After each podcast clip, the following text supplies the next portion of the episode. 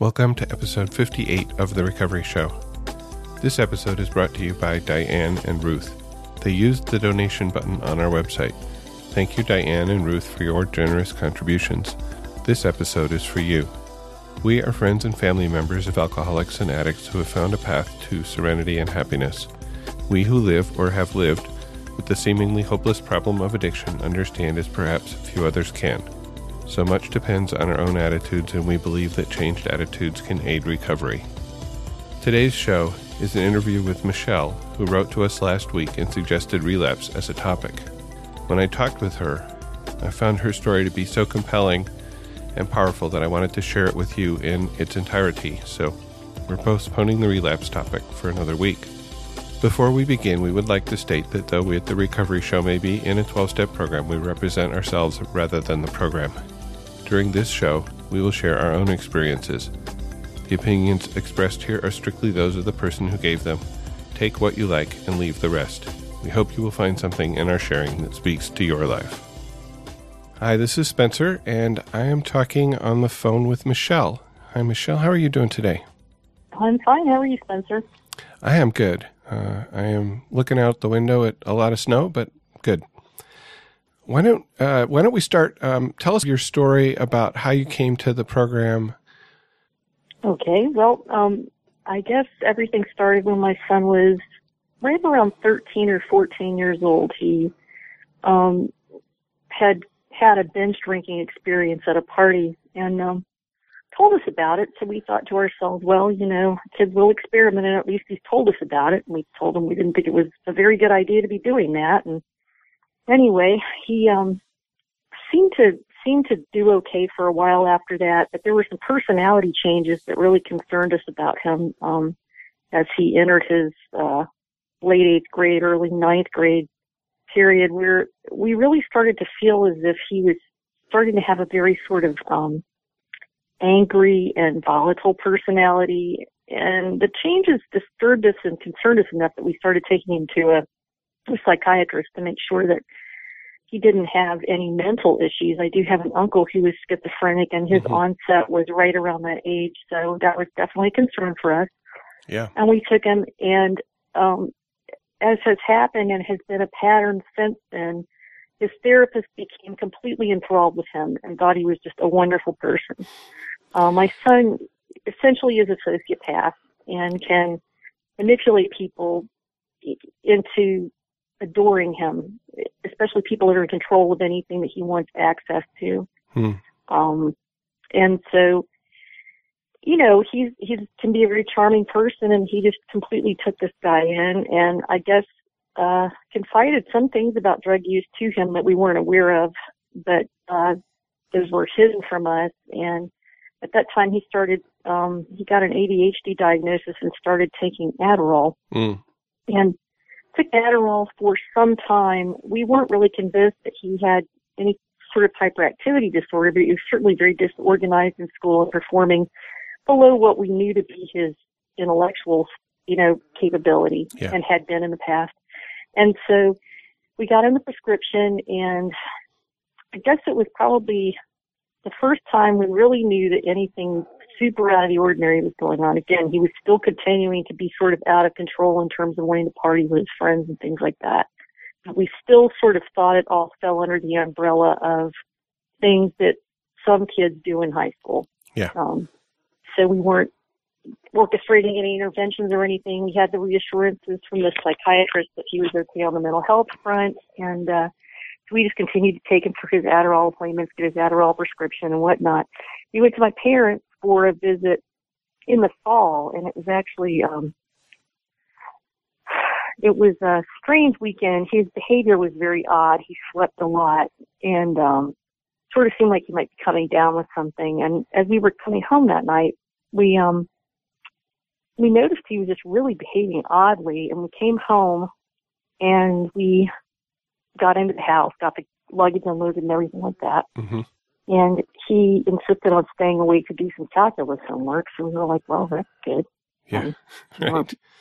So we left him up to do that. And he was at the kitchen table, still acting a little odd, but, you know, he had been kind of sick all weekend, so we didn't do too much of it.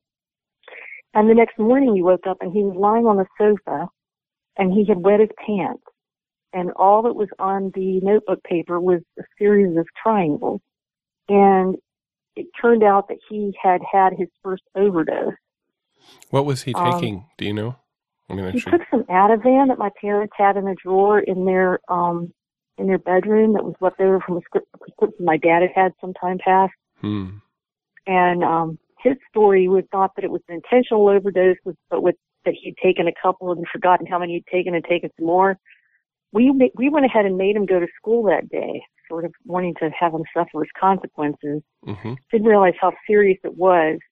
And it was really to the point where he could barely speak. He was having a hard time forming words. And later on, I spoke to a friend of mine who was a social worker and said to her, looking back, I regret that we didn't take him to the hospital. It's really scary. I guess he could have overdosed. And she said, if you had, you may have lost him. Really? And I said, what do you mean? And she said, well, technically speaking, you could have been charged with neglect for that happening, and they could have taken him and put him in foster system. Hmm. And that was when we first started to get a feel for what an incredibly challenging and odd order that you walk when you have a child with addiction problems who's underage. Really? I hadn't thought about that. And in retrospect, we kind of wish we had done that because it might have blown the lid off everything, but we sort of bought his statement that he just had lost track of how many he'd taken and whatnot.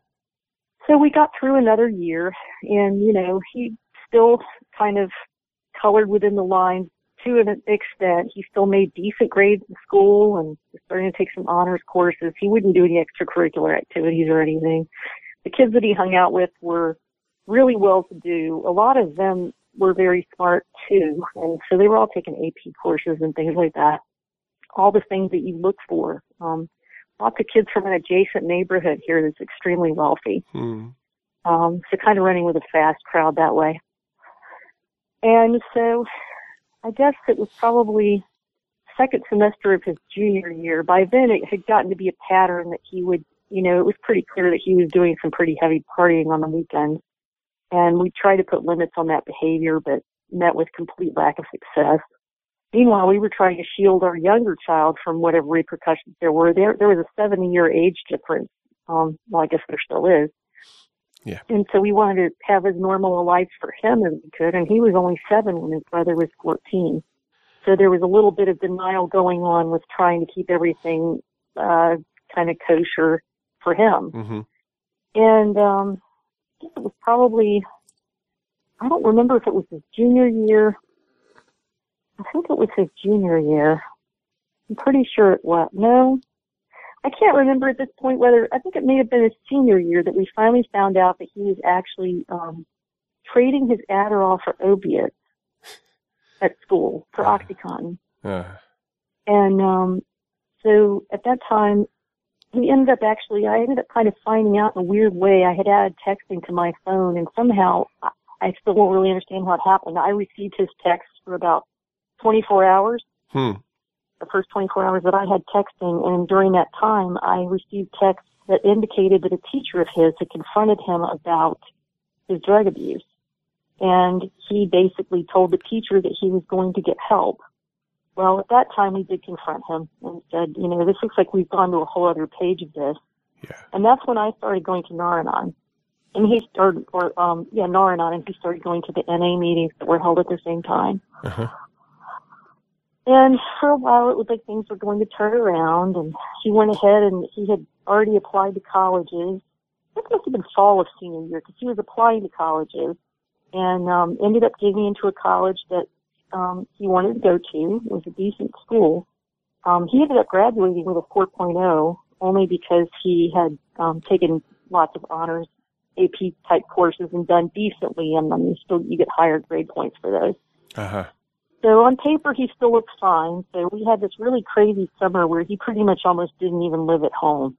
But again, we just weren't wanting to really confront things. I guess we were still pretty deep in denial. We thought that he had taken care of his narcotic problem. He said he didn't want to go to NA meetings because all people talked about was doing drugs, and that just made him want to do worse drugs than he already did or knew about. So we got through that summer where basically he just kind of came home to change clothes and was hanging out with a whole new set of friends that really made me uncomfortable when I did see them, which wasn't frequently. Mm-hmm. And he got so drunk the night of his graduation that he had to be carried up our stairs. My parents were here, and then he tried to climb up our main floor stairs and fell down the stairs and hit his head on the landing. That night, I have to say, I really was not sure whether he would wake up in the morning. That was how messed up he was. But again, you know, it felt too scary to take him to the hospital. I'm in healthcare myself, and I would know people down there and stuff. Mm-hmm. It just felt too, I don't know. I think on some level, the way denial works for any family member, but especially a parent, is that once you've really said it out loud, then it's true. Once you've interfaced with a doctor or some authority, then it's really happening. Yeah. And frankly, the attempts we've made in the past to get help with him really hadn't met with any success or honesty. So that was discouraging too. So we ended up taking him to college, and right from the start, I felt like that was a mistake.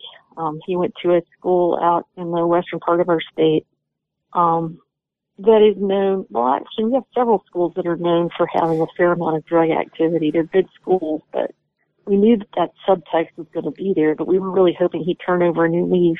And he wasn't at all normal during college orientation activities or during our drop-off or anything like that. He didn't behave the way I would think would be a normal way for a kid to behave toward his parents and his little brother. And I remember turning to my husband and saying, after we'd gone through the whole orientation spiel, I would feel more comfortable leaving my younger son, I won't say his name, but he's 11. Mm. He was 11 at the time. I'd feel more comfortable leaving him here than his brother. Hmm. Yeah, that's sort of a signal. Yeah. So anyway, we heard from him intermittently, and it didn't take long for him to get a drinking citation, which probably actually was more of an opiate citation, although I don't think the police officer in the case knew what he was dealing with. And so we paid the court costs on that, had him work those off with chores around the house, and then we got further into things, and the semester wore on, and then we got the way things are set up now, unless your child gives you permission to get their grades or get access to their grades, you can't see them even though you're paying tuition. Yeah. And they can give you the access and then reverse the access 12 hours later or as soon as they get back to their dorm room. So we knew things weren't going like they should be, but by the time February rolled around, he ended up getting they say suspended from school. It seemed more like expelled to me. And he had supposedly one of the highest cocaine levels they had ever had on a test that he took. Hmm. And it was a test he knew he was going to have to take. He was already on probation. So anyway, he ended up getting thrown out of college, and that began a pattern of, behavior where we told him that he couldn't come home. He was going to have to come up with another plan. We were our wits end with all this. We didn't know what to do. We still didn't know the extent to which he was doing drugs, and we didn't know what drugs were involved. Yeah. We had no idea that he was shooting IV heroin, and had been for probably at least 6 months or so altogether. Probably was by the time he went to college. Mm-hmm. And so, you know, things would happen. Like, I remember that Christmas, my mother gave me spoons. I said, Mom, why did you give me spoons for Christmas? She said, well, I noticed around Thanksgiving you don't have very many spoons. And my son became quite excited by this gift. Well, of course, in retrospect, we know what was probably happening to my spoons. Mm-hmm. I couldn't keep cotton in the house. I couldn't keep any whipped cream in the fridge. That kept disappearing. And God forbid anyone come down with a cough, because there was no cough medicine to be found. All this started to sort of like come together in our minds. And he went to live with another family in the spring of the year that he got thrown out of college. He went straight from our house to another person's house and convinced his family that we had unjustly thrown him out of the house. Hmm. He had innocently maybe gotten caught smoking pot at school or something, and we wouldn't let him come home because of that. You know, a lot of people think smoking pot's just fine. And so these people took him in and gave him a chance to get on his feet and maybe get a job. He could probably still be living with them now, but he slept all day. And turned out one of the brothers of this person that he lived with was on Suboxone, which is, I don't know if you're familiar with it, but it's a drug that they use theoretically to help heroin addicts get off Suboxone or get off heroin. Yeah. We've since discovered that, at least in our opinion, it's just as addictive, has just as much street value, and can provide the same high as heroin. And anyway, at that time, he was caught stealing this other guy's Suboxone. And so that family ended up throwing him out. Well, he came to us and said, I just need a chance to get clean. I just need my own Suboxone prescription so I could taper off. And I just need your help. So we took him back in the house. And at this point, I was having to take him to the psychiatrist sometimes 2 to 3 times a week, 45 minutes away, because not many people prescribe this.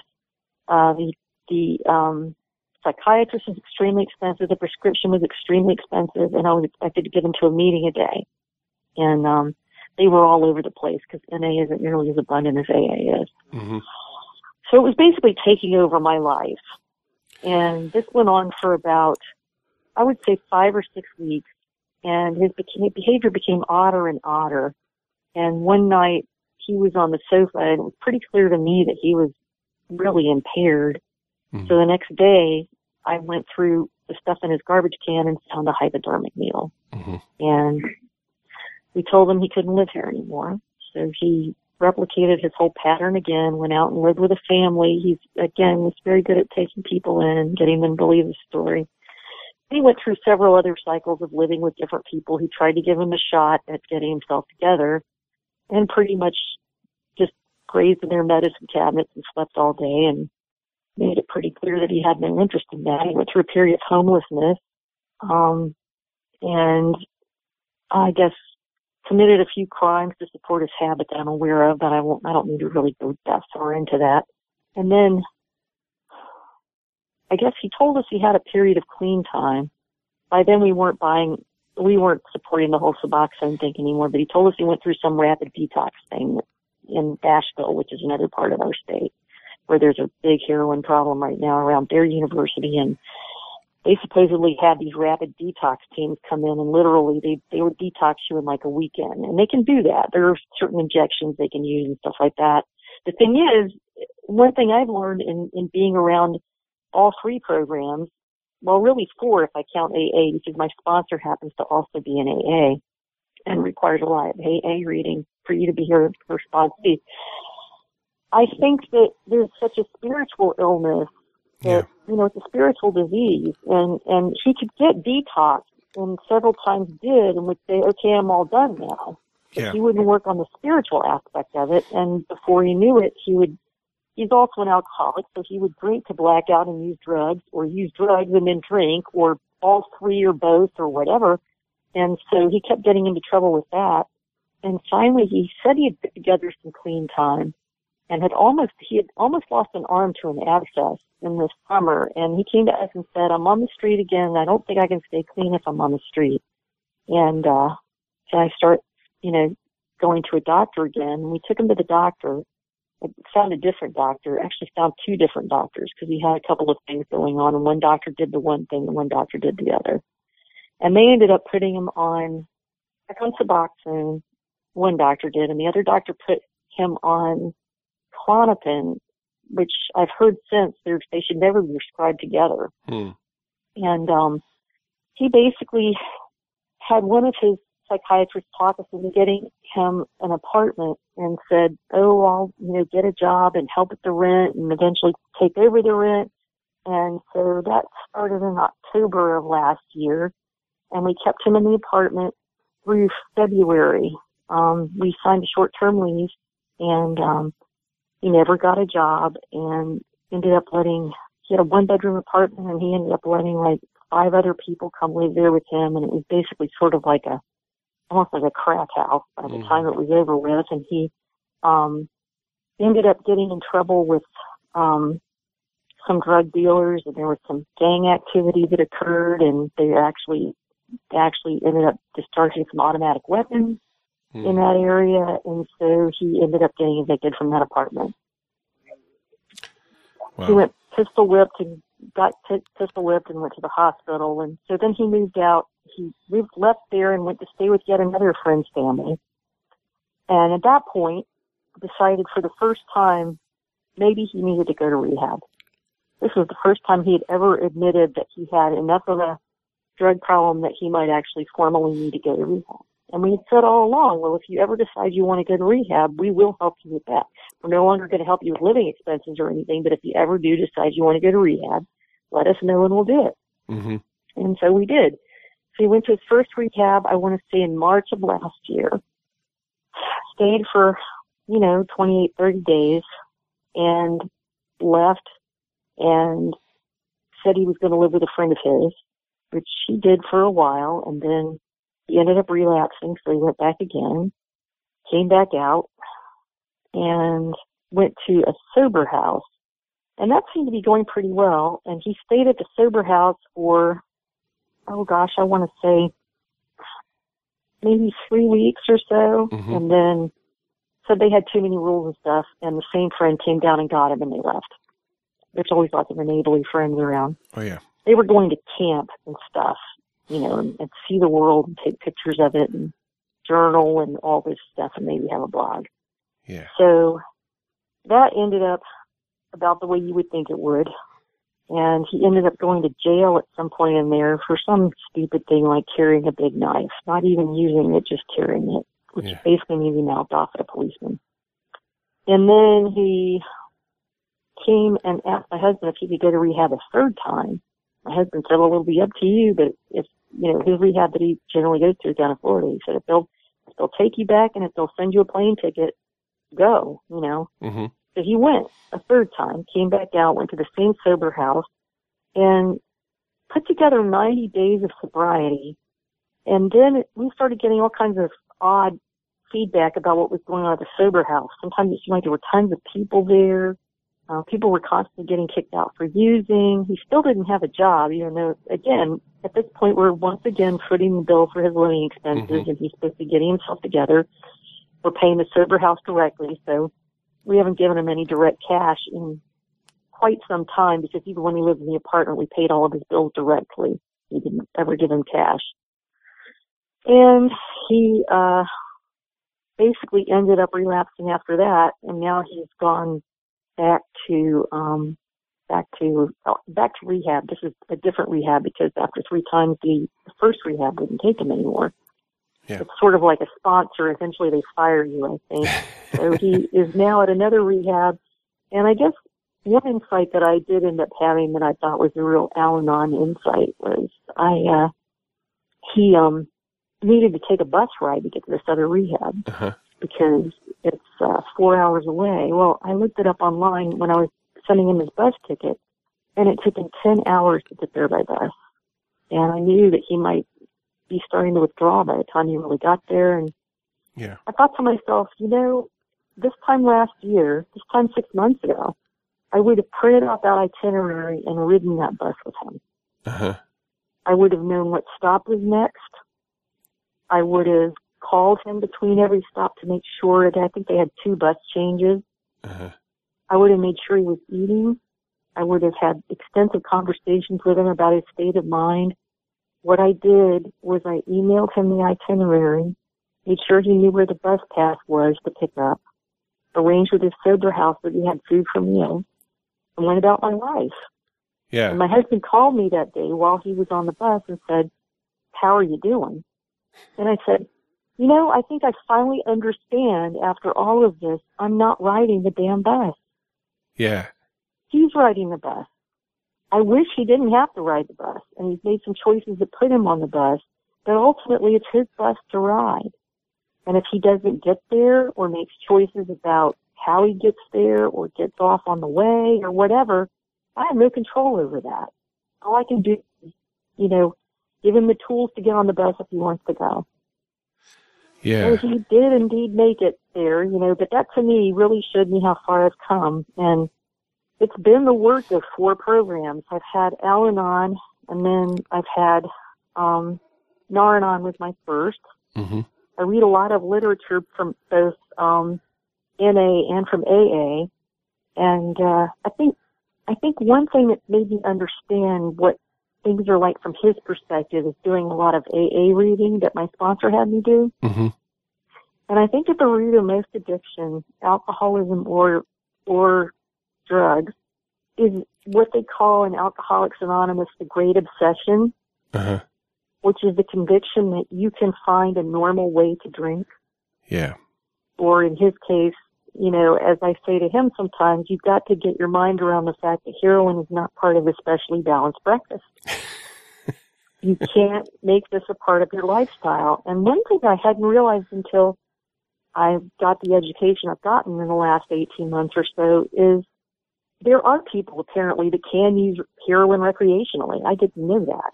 But there are people that can use it on the weekends and be fine the rest of the time, just as I think a lot of people discovered during the 80s. Some people could do that with cocaine. Yeah. And, of course, he ends up hooking up with people that fall in that category. So he doesn't understand in a really fundamental way, since he's turning 21 tomorrow. He just has no basic understanding of the fact that he absolutely can't recreationally use drugs or alcohol. He can't. And it yeah. drives him nuts that other people can, but he can't. Yeah, and I hear that. Really I hear that from my friends in AA, my alcoholic and addict friends. That they can't. They don't understand those of us who can drink a beer and then go home, or drink part of a beer and leave the rest. Right. Yeah. Exactly. And I think one thing I'd really urge people to do who are in the Al-Anon camp, as it were, is not to view them as being on the other side. I think your key to understanding your alcoholic or addict can really lie in studying their literature, going to their open talks, and kind of getting inside their head. I'm not saying so that you can enable better. That's not what I mean. But yes. I think it's really given me a kind of core empathy for what he goes through, and it's done a lot to mitigate the anger that I have with him. Absolutely. Overdoing this to himself and our family. Absolutely. I had that basically that same experience in coming to understand the struggle that my my wife was going through.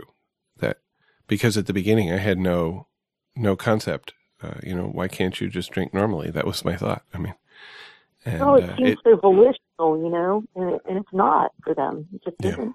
It took a lot of open talks for me to really get it.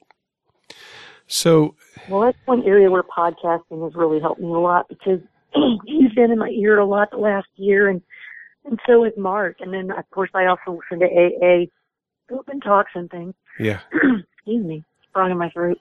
But that's been really helpful. But I would say that, over all of this, the first three steps have always been, for me, the fundamental steps for someone in Al-Anon.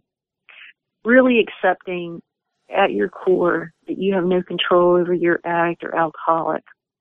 And then realizing that your only route to sanity is to acknowledge that lack of control and find a way to live with it.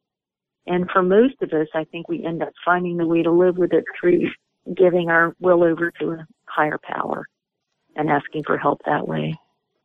So when you first came to realize that your son was an addict, how long before his first rehab was that? Do you remember? Oh, from the time that you have to realize that we did have him under psychological care, and he was supposedly in Suboxone therapy. True. I found out later on that he was, and I knew at that point that he was an IV drug user. I found out that later on that what he was doing was, he kept telling me he had allergies and he wanted Benadryl, and what he was doing was he was actually taking apart Benadryl capsules and putting those in water and injecting that. He would also take the sublingual Suboxone tabs that you're supposed to put under your tongue, and he would melt those in water and inject those. He also would do something that was very common for people. It was very common for people with Suboxone prescriptions. I know now from friends that I have and stuff, and from him, because he'll tell me all this stuff once it's over with. Yeah. they'll generally talk their doctors into prescribing, say, 8 milligrams when their real need is 4 to stay off withdrawal. And then they'll either trade the other 4 for something else they want, or they will, the other thing that they do sometimes is they will, sell the other 4 and then use that money for what they want or for other stuff. So of course, it's almost impossible for someone to be involved in drug addiction without being also involved in some illegal drug trade, either on the buying or selling end or both. So, he was doing all that, but between the time, I would say between, say, the time that we knew when he got kicked out of school that something fairly major was happening, I want to say it was by Easter that year that we figured out that he needed the Suboxone. And that would have been April, and then it was all, probably almost a year until he made his way into actually going to his first rehab. And that was again, a benefit of our Nar-Anon, our Nar-Anon meetings, because we had heard from many friends that if we forced him into rehab, it was really a waste of everyone's time. He had to be to a point where he felt like he wanted to go, and he really acknowledged that he was a drug addict. All of our powers of denial pale by comparison to those who are addicts. It takes them such a long time to really feel that they have a problem that's so apparent to the rest of us. And so it took quite a while for him to just feel like he reached bottom that way. When did you start going to Nar-Anon then? What was it that... I started going to Nar-Anon as soon as he told me, let's see, I want to say spring of his senior year of high school. So as soon as he told me that he had been messing around with opiates, which I just thought was probably an oral thing, what we've found out since, and what seems to be the progression for so many people that I know, is the kids start out with Oxy. First they take some that they've gotten from somebody's medicine cabinet or something. First they take it orally, then they start crushing it and snorting it. Then they start crushing it and injecting it. Then they find out heroin's $5 a bag. Right. Heroin's a lot cheaper than Oxy, Yeah, it's and it just goes, I mean, it's a progression that we've seen happen to so many people. My son has a friend who's overdosed. He has a friend in federal prison. He has numerous friends who are wasting their lives in ways similar to his. And we've watched all these kids go down pretty much the same way at different velocities. And it's that was the progression for every last one of them. How did you know about our Nar-Anon? About Nar-Anon? I actually only knew because he had wanted to go. He knew about NA somehow. And so I guess maybe he had seen some brochures at school or something, or maybe the teacher. I think the teacher that he ended up having that text conversation with, I know for a fact that he had done a lot in the food industry at a fairly high level, and there tends to be a lot of drug use in that industry. And I think he kind of knew how to spot it. And I think he told my son what to do about it. But my son actually initially asked to go to an Nar-Anon meeting or to an NA meeting. And then I found out that there was a Nar-Anon meeting that took place in the same building at the same time. So when I first went, it was kind of with the idea that I would go and kill an hour while he was going to his meeting.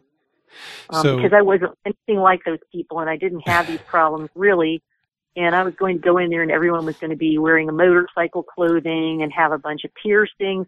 And of course, my real experience was going in there and recognizing 3 people from soccer. And how did that feel? Well, I think I spent my first 3 meetings just crying and blowing snot in 6 directions.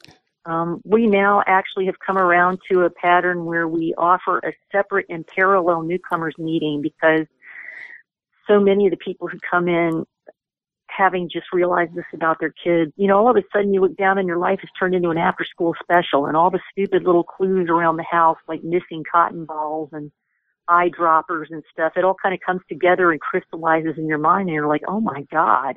Well, those people need a space to feel like that. And so what we do now is at the beginning of the meeting, we're all in one room, and then we take our newcomers, and 1 or 2 people will take them into another room and basically do a steps 1 through 3 meeting with them, or really just step 1.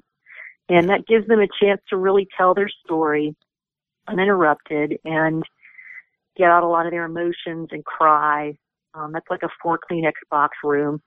And just sort of get through those initial stages of denial and identification, because we were finding that we were losing so many of the people who first came, because I think they would hear us talking about things like detachment. And when you're new to that concept, detachment sounds a lot like betrayal. Uh-huh. When you're a parent, detachment can sound a lot like abandonment. And one unique thing that parents face that I don't think people in other addictive relationships do is that everything we're supposed to do is exactly counter to what you're supposed to identify as behaviors of a good parent. Right. Yeah. I very counterintuitive programs. So people would come in and hear us talking about the strategies we were doing 2 and 3 and 4 years in dealing with our addicts. Mm-hmm. And they would just run screaming into the night. Either they heard stories about our kids that freaked them out completely, or they heard stories about how we were dealing with things that freaked them out completely. Huh. So now, this is like an easier, gentler way to bring them into the program and give them the help they need and the support they need. Because it is a gradual process. And it's, you know, I've really enjoyed Al-Anon too. I will say the reason I went to Al-Anon was that my Nar-Anon group does not sponsor, and I got to a place in my program where I really felt like I needed the accountability and the push from a sponsor. Mm-hmm. And that's when I started going to Al-Anon, because I knew that was a lot more common in that program just from listening to your program. Really? And basically I went looking for a sponsor, found one, and have been active in both programs. But I think that's a weakness in our particular group. And one of my intentions was to find a way to, you know, possibly get to a point where I could mentor some people and start sponsorship within our group too. Sounds like a great idea. Those groups have a lot to offer. Yeah, I think it's a really important piece of the program that right now my group is missing. We do basically what you call an AWOL group. Uh-huh. So we do have some group movement through the steps, but it's not the same as literally having the accountability of one person. There's just something about the way my sponsor kicks my ass when I really need it. Yeah. And, you know, she'll do stuff like she'll say, you need to cry about this. You haven't cried about this yet. I mean, she's right. Which is not something you're going to get from a group. No. But she totally won't co-sign my bullshit at all. She really won't. So that's been a really positive thing. So I think as far as the materials and stuff, I found those to be very helpful. I love the Just for Todays. I read those just about every day. I have A Courage to Change that I read every day.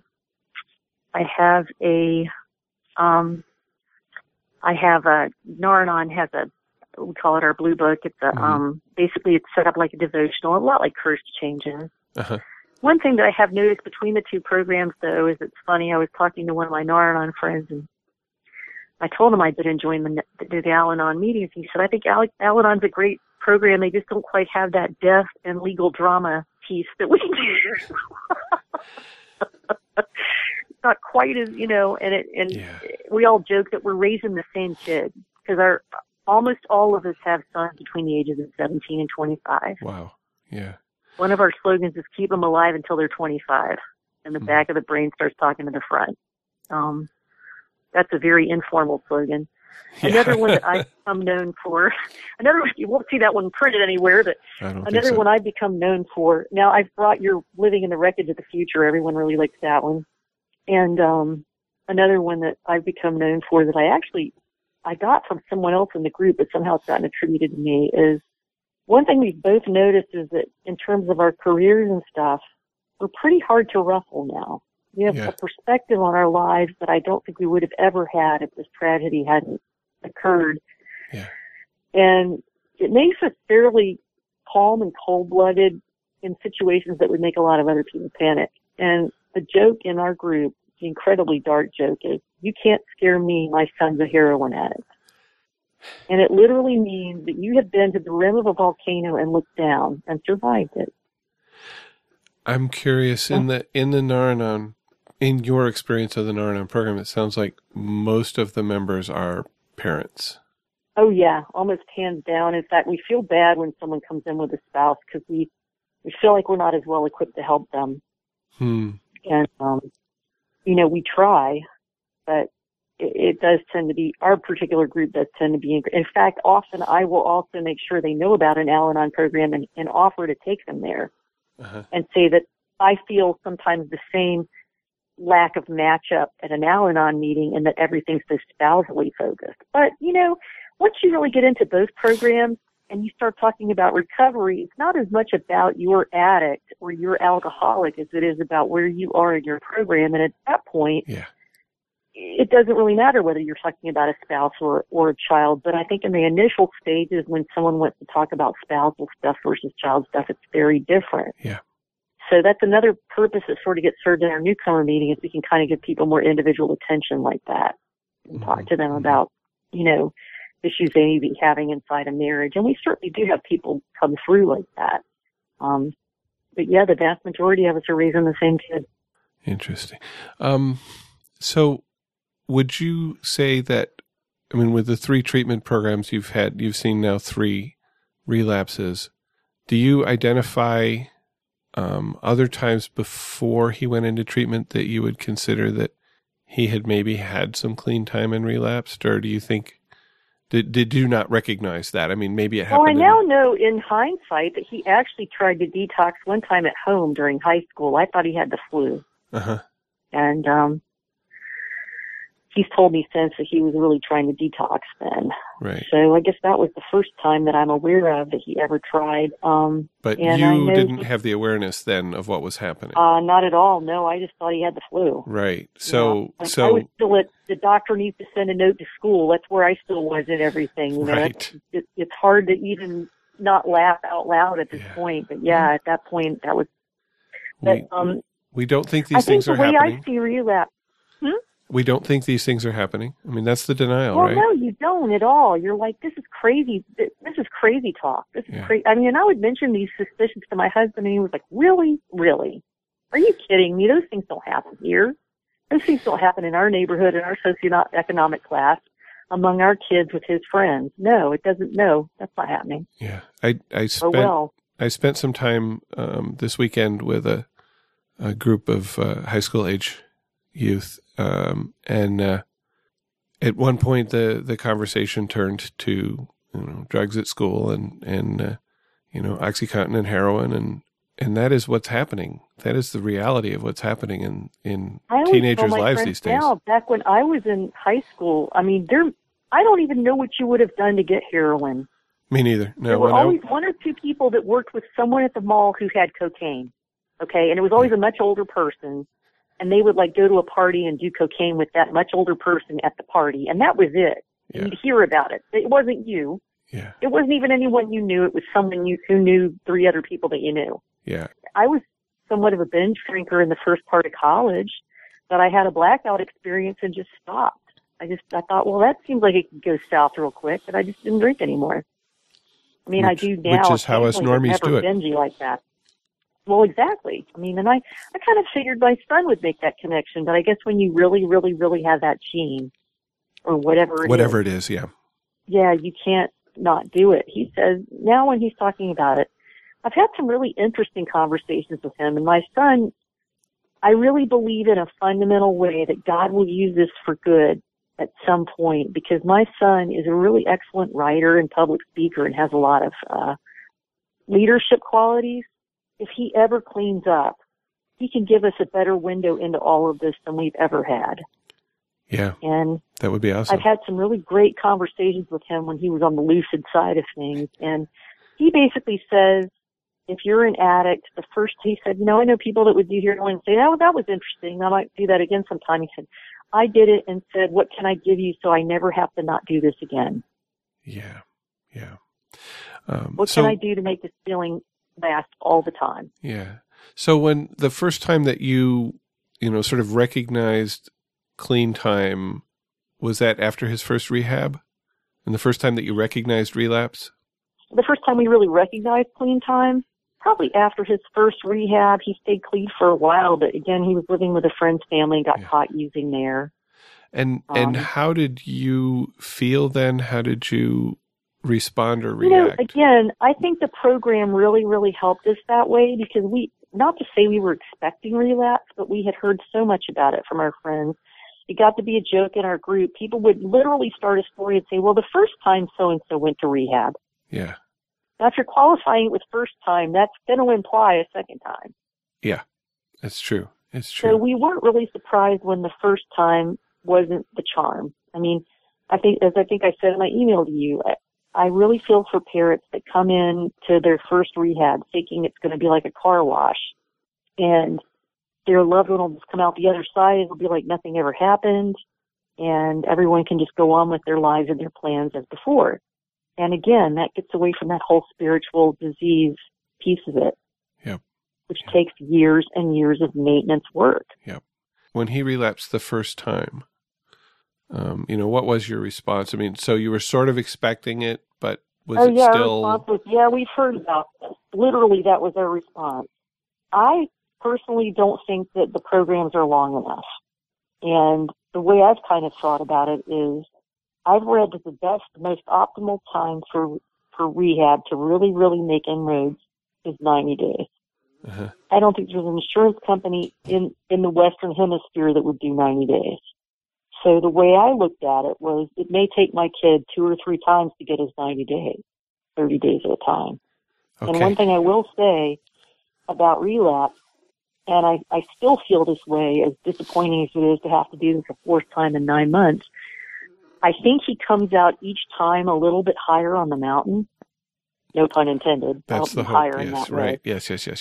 I think each time he builds a little bit more on his knowledge of himself and his knowledge of the spiritual disease aspect of things and his knowledge of how big a hold this really has on him. And I think each time he's gone to rehab, he's come out with a better understanding of that. Now, whether he's reached the ultimate point where this is going to be enough, I can't know that. I don't have a crystal ball. I've gotten to a point where I have to be comfortable knowing that I don't know that. And how did you... So I want to come back to this bus ride experience that you talked about, that previously, you said previously you would have been... I guess you were talking sort of mentally on the bus with him, Absolutely. Following the bus along. I would have printed out the itinerary. I would have checked off each point as he made that point of the itinerary. I would have texted him to ask him where he was along the way. I would have expected him to text me at least at every stop. I would have made sure that he ate meals at what I perceived to be the proper times to eat meals. I would have asked how he was feeling. I would have tried to gauge whether I thought he was going to really make the trip or whether he would jump the bus early.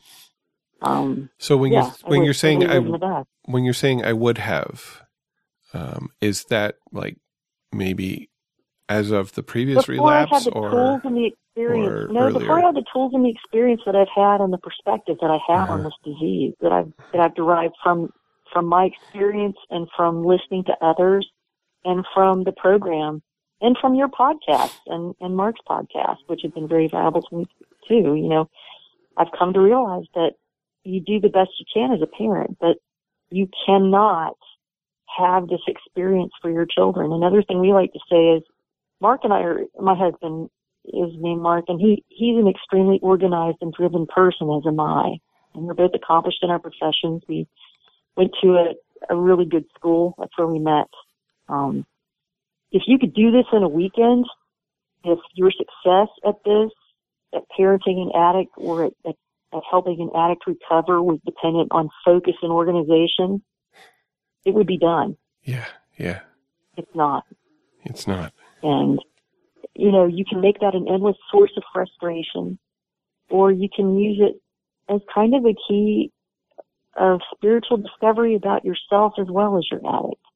I really think that in a lot of ways, this experience, as negative as it has been, has given me a view and perspective on life that I never would have had any other way.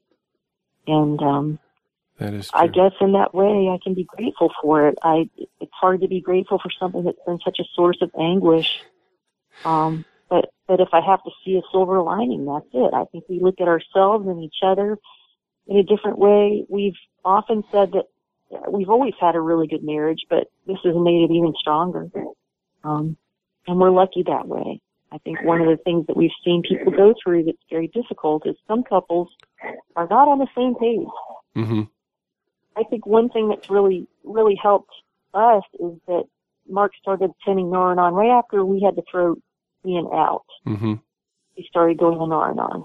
Mm-hmm. And he just took it in like a sponge. I mean, he was months and months behind me, but he was ready for that message. And I really think it helped to keep us on the same page. I think if there's any way that couples could attend together who are dealing with a child, it's the best thing you could do, because that way when one person starts to think about things like attachment or what the next best way to deal with something might be, it won't seem crazy to the other person.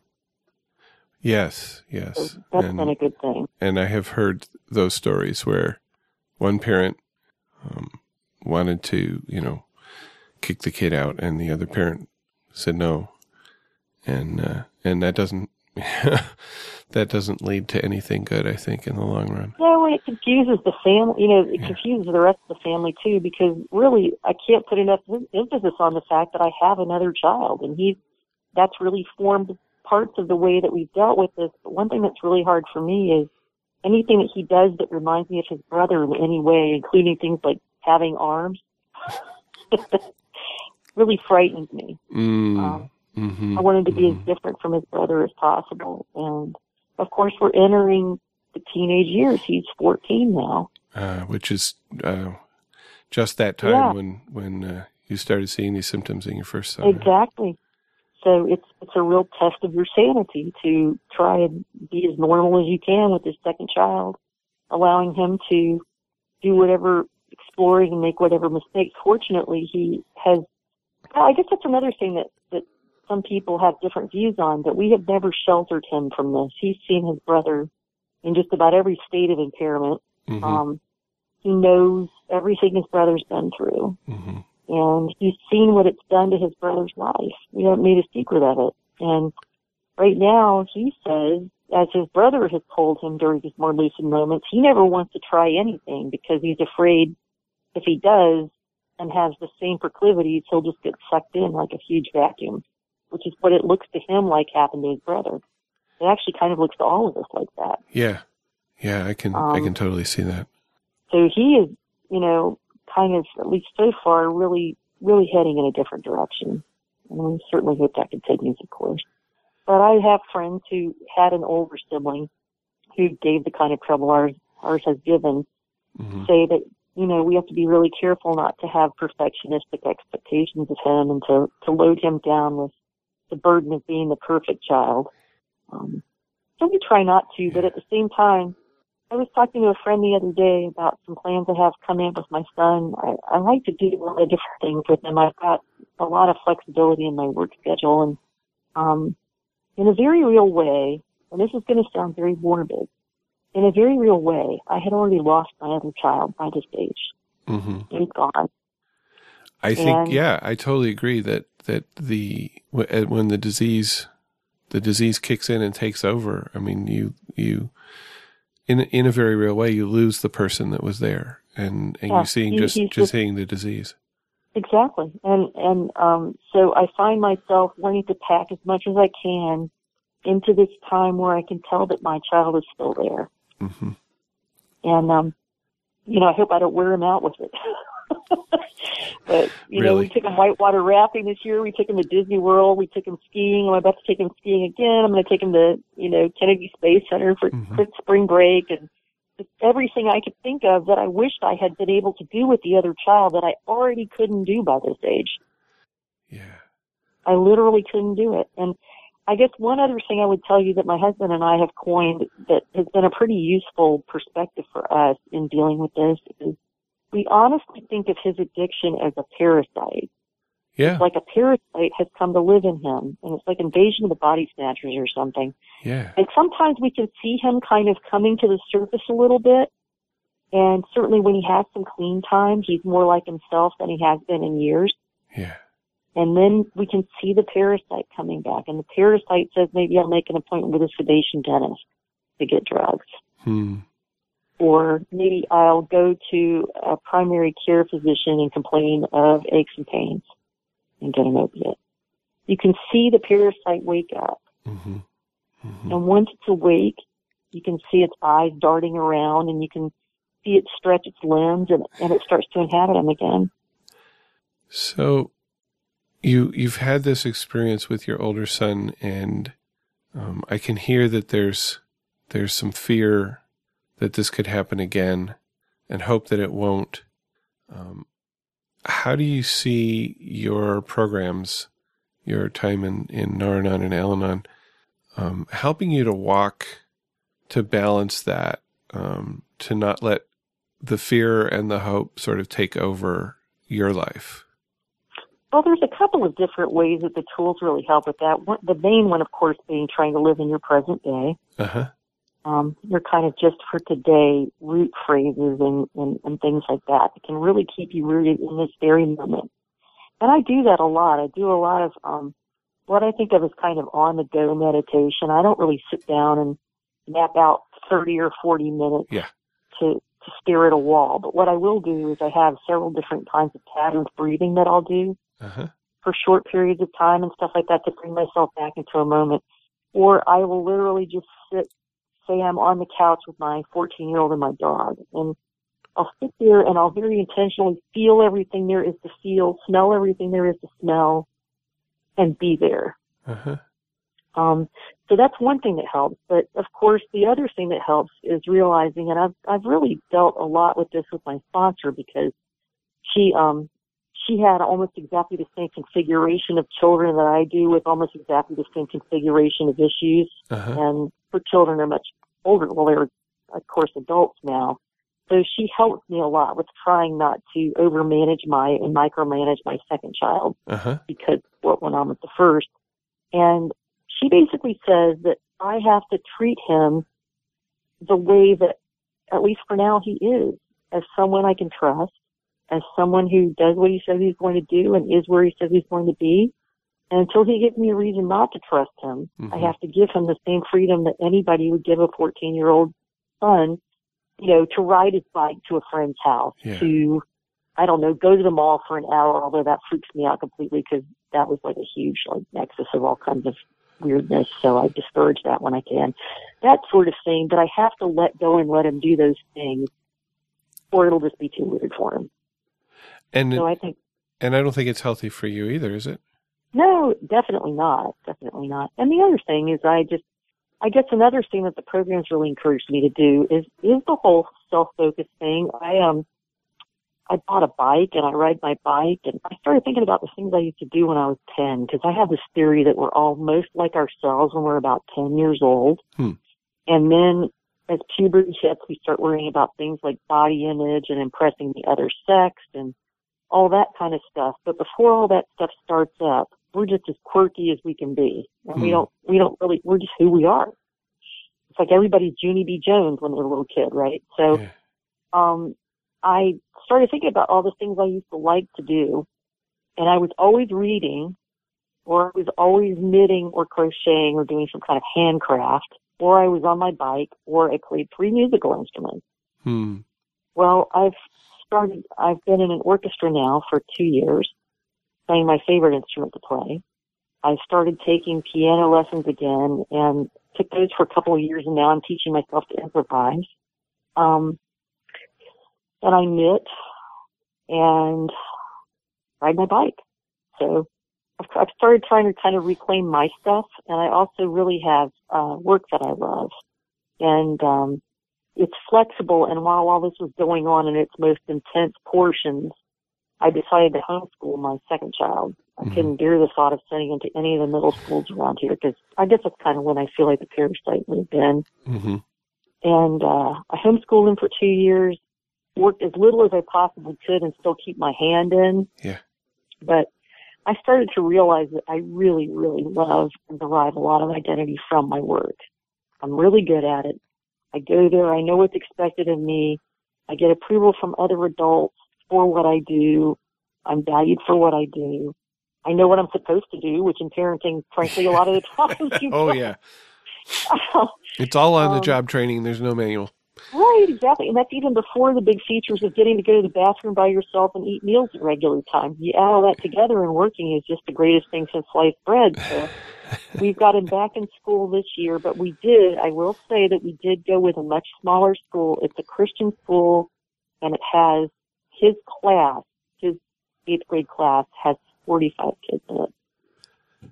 So a little more manageable. everybody. Yeah. And so that was kind of where I needed to be in order to have a comfort level with him going back to school. Mm-hmm. And that's actually worked out really well. It tends to be a little more conservative than we are politically and probably in terms of religion. But, you know, we just have talked with him about that. Yeah. And it's fine. We're able to kind of bridge that over with him. He's got his own beliefs, and we are church-going people. We just aren't fundamentalist church-going people. Yeah. And, well, one of the most interesting things about all this for us has been, in the middle of all this sort of, and quite ancillary to it, my son came out, and he's also gay in addition to everything else that's gone on. And when we first heard that, we were so relieved because we thought, oh my gosh, maybe that's what this has all been about. Maybe this was all about some sort of angst that originated from identity issues around that. Mm-hmm. And now that he's got this worked out, and he did have a partner at that time. It was his first real boyfriend, and we really liked him. And he was a really neat person when he was around him. And mm-hmm. he was helping him in early recovery and stuff. So that's another piece of that story. But the interesting thing for my younger son, and basically it isn't even a non-issue for our family. Again, we were relieved to hear it because it sort of answered a lot of questions in a lot of ways for mm-hmm. us. Mm-hmm. So when did it, how old was he when he came out? This was about the time, see, that's one reason we let him come back home. It was right after he came back. As I tell my friend Riley, he brought a girlfriend home for spring break, and 2 weeks later he got thrown out of college and went to live with a boyfriend. Okay. Very tumultuous period of time. Yes, yes indeed.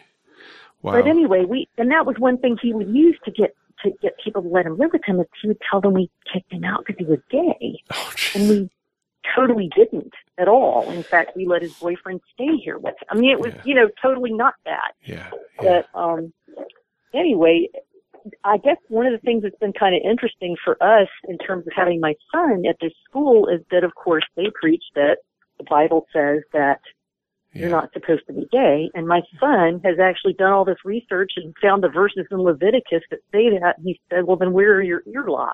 You know? Right. Why, you know, if we're going to follow every one of these laws, why did we have bacon at lunch, you know? So, I don't know. It's been an interesting experience for him spiritually to have to come up against that. But I think it is uncomfortable for him. And the interesting thing is a lot of the kids in his grade feel the same way he does. Uh-huh.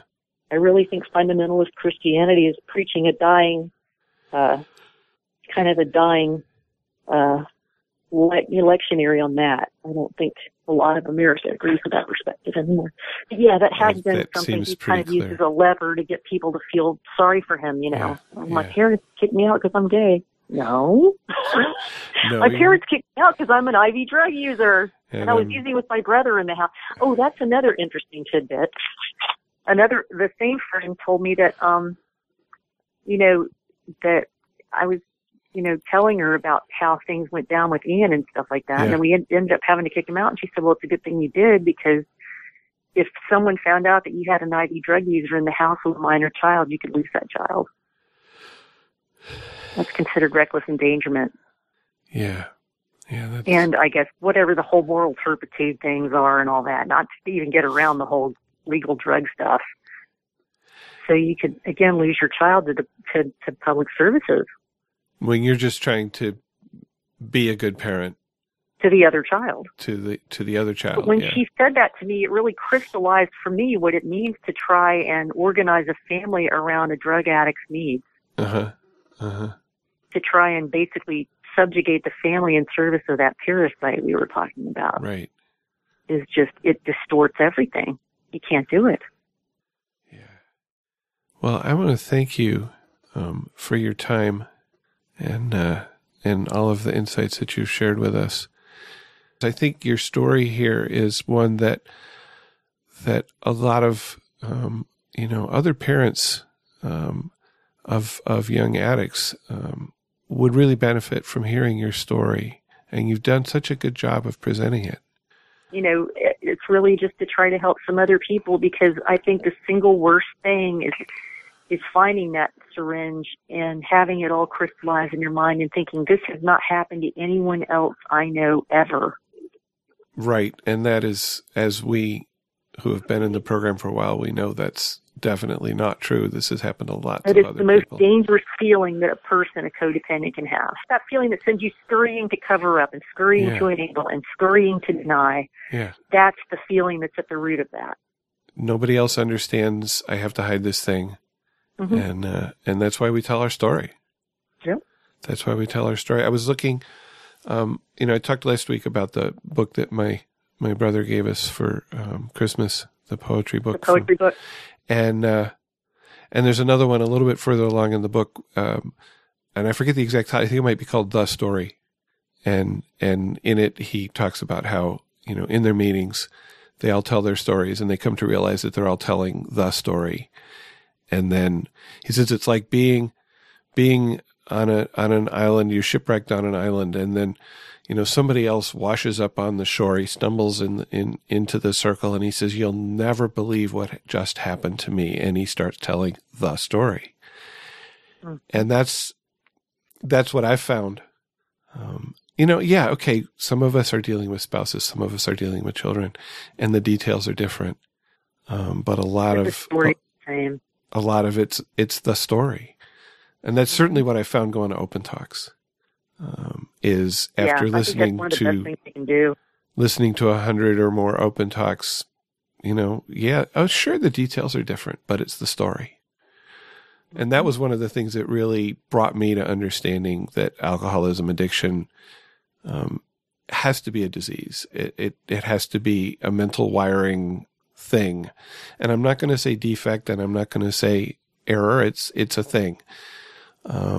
Because all these people with the same story, even though they you know, different drugs, different way of life, different, you know, social settings, different, everything different in the details, but all the same in the fundamentals. And so, you know, your story has details. The disease process could be described in such uniform ways it would be considered a disease process. Yeah, exactly.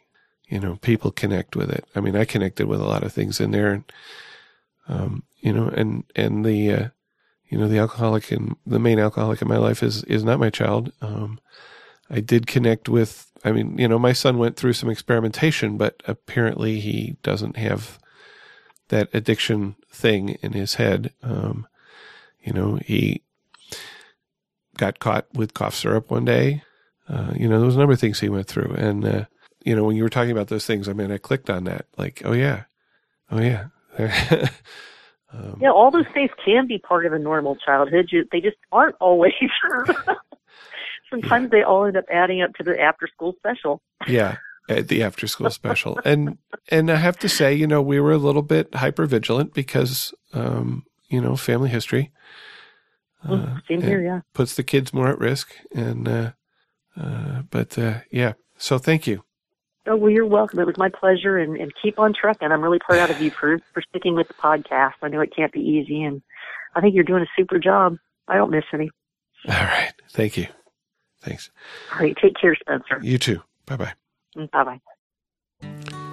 After a short break, we will continue with your letters and some podcast news. It seems appropriate to play, at this point, The Needle and the Damage Done by Neil Young. I think it needs no other introduction.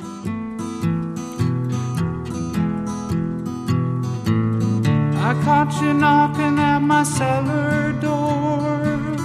I love you, baby, can I have some more? Ooh, the damage done.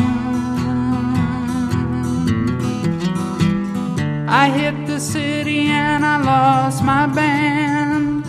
I watched the needle take another man. Gone, gone, the damage done.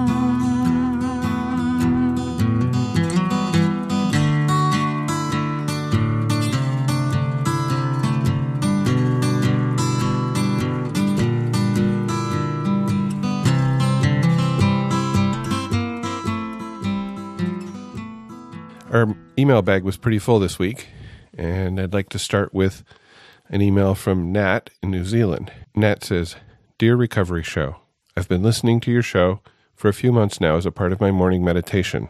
I have a long commute. and I find your show really helpful. So thanks, I really do appreciate it.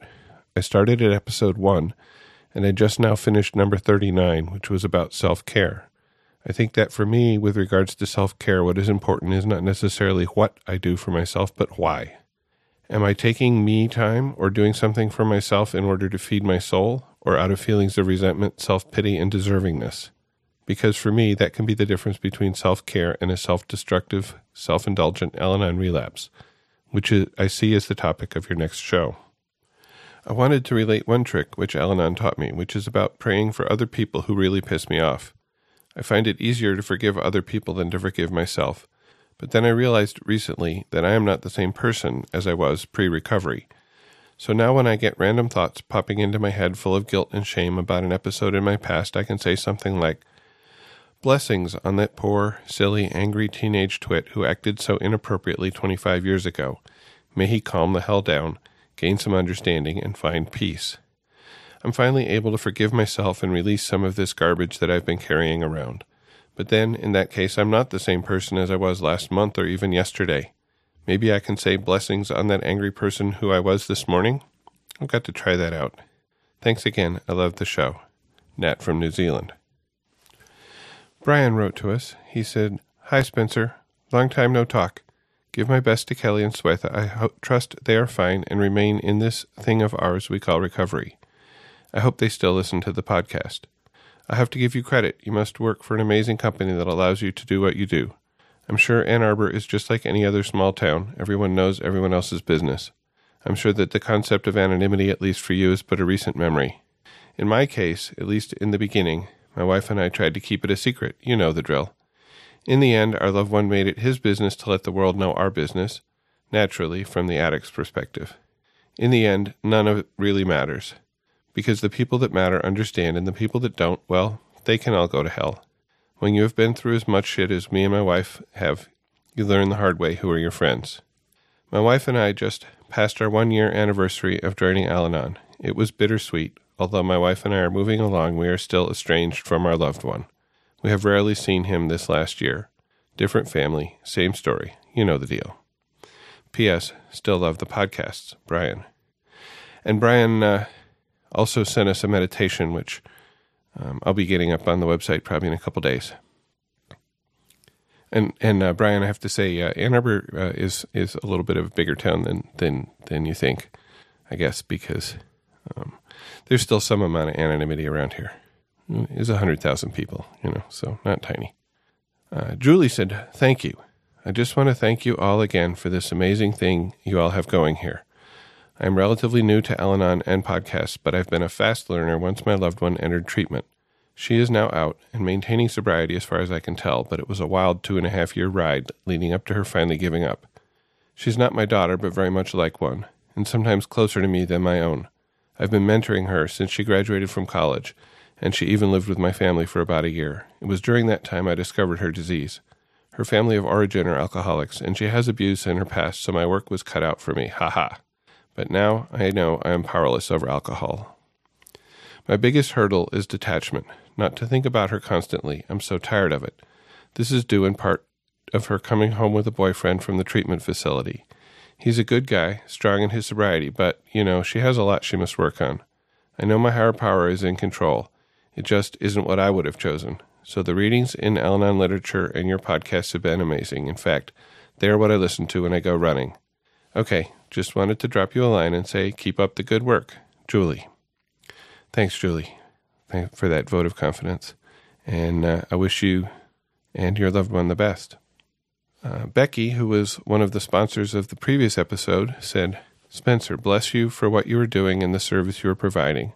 I'm fairly new to Al-Anon, just under a year, and I have learned so much, and I'm so grateful for this program already. I regularly attend one meeting a week and listen to your podcast each morning while getting ready for work. I so appreciate you, your guests, your wide range of topics, the insight I've gained from others' journeys, and the recovery that I receive from being part of your listening audience. Please keep up the good, hard work. I know that the show doesn't just happen each week, and that you and the others put in hours of effort on each and every one. It is appreciated, and it is worth it. Thank you from the bottom of my heart, Becky." And she had a tagline, which I liked. "If you really want to do something, you'll find a way. If you don't, you'll find an excuse. And boy, is that true.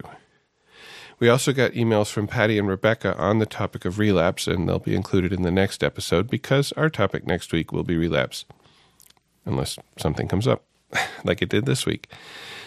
We welcome your thoughts. You can join the conversation. Please leave a voicemail or send us an email with your experience or questions about relapse. And there is a post on the website with some questions to think about as you're maybe formulating your comments, your entry into the conversation. So you can call and leave us a voicemail at area code 734-707-8795. You can call right now because the voicemail machine is standing by 24 hours a day. You can also use the voicemail button on the website to join the conversation right from your computer. If you prefer not to use your voice, you can send email to feedback@therecoveryshow.com. And therecoveryshow.com is our website. It has all the information about the show, including notes for each episode, links to the music we play, and meditations every now and then. We also have links to some other recovery podcasts and websites that we like. And I have to say also, Becky sent a recommendation for xaspeakers.com, which has a bunch of files, recordings of various speakers from many different programs, AA, Al-Anon, NA, and others. And I will put a link to that on the website.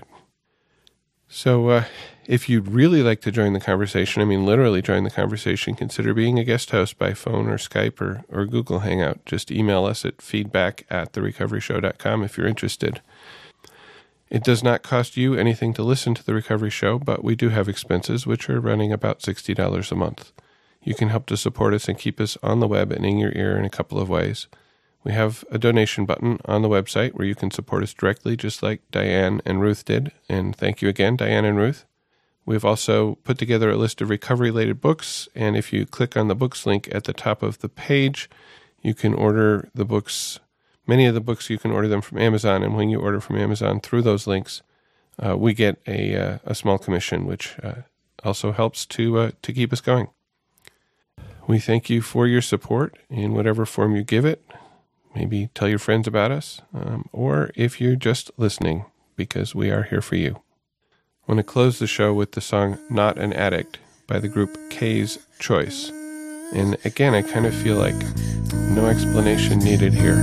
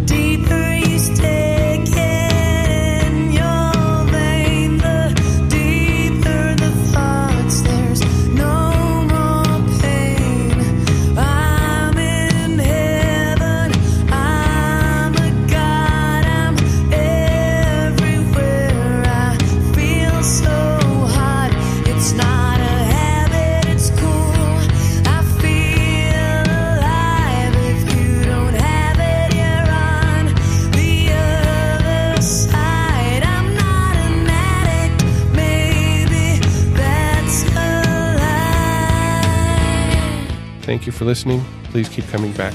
Whatever your problems, there are those among us who have had them too. If we did not talk about a problem you are facing today, feel free to contact us so we can talk about it in a future episode. May understanding, love, and peace grow in you one day at a time.